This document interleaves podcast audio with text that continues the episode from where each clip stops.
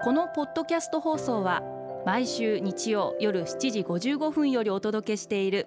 毎日に夢中感動プロデューサー小林翔一を再編集した特別版です。放送で収まりきらなかったアルビオン社長小林翔一さんが大切にしている感動のポイントをどうぞお楽しみください。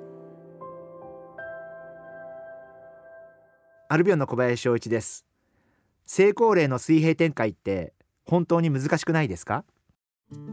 えー、私どもアルビオンという会社にも16の地域に分けた視点があってまあそれぞれ支店長がいてそしてメンバーが本当に日々頑張って仕事をしてくれています。で当たり前なんですけどすごくうまくいってる視点があって残念ながらなかなか思うような結果が出ない視点っていうのもあってそうすると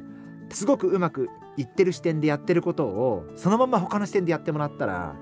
きっとすごくうまくいくんじゃないかって今まで何十回というふうに挑戦をしてきて一回もうまくいったことはありません。それは視点によって環境も違いますしやれることも違いますし人数も違いますし全然。担当してる範囲も全然違うんで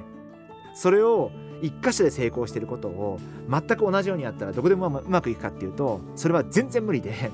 要は成功例の水平展開っていうのは基本的に私は不可能だと。いうふうに思っています。結局成功例って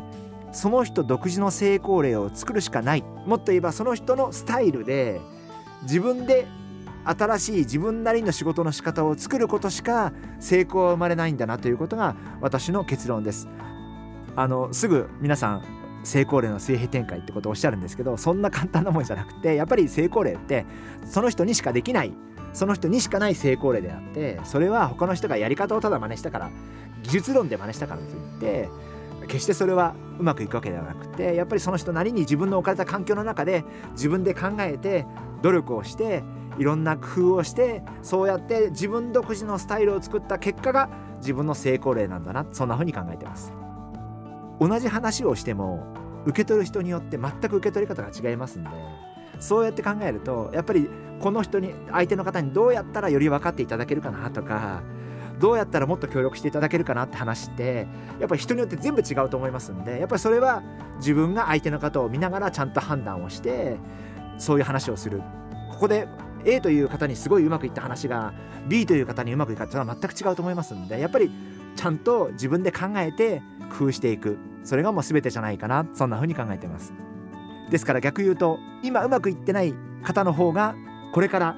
自分のスタイルを作れるわけなんでその方がまあチャンスだと思って自分で考えて工夫をしていただければなそんな風に思ってます。毎日に夢中。感動プロデューサー小林翔一では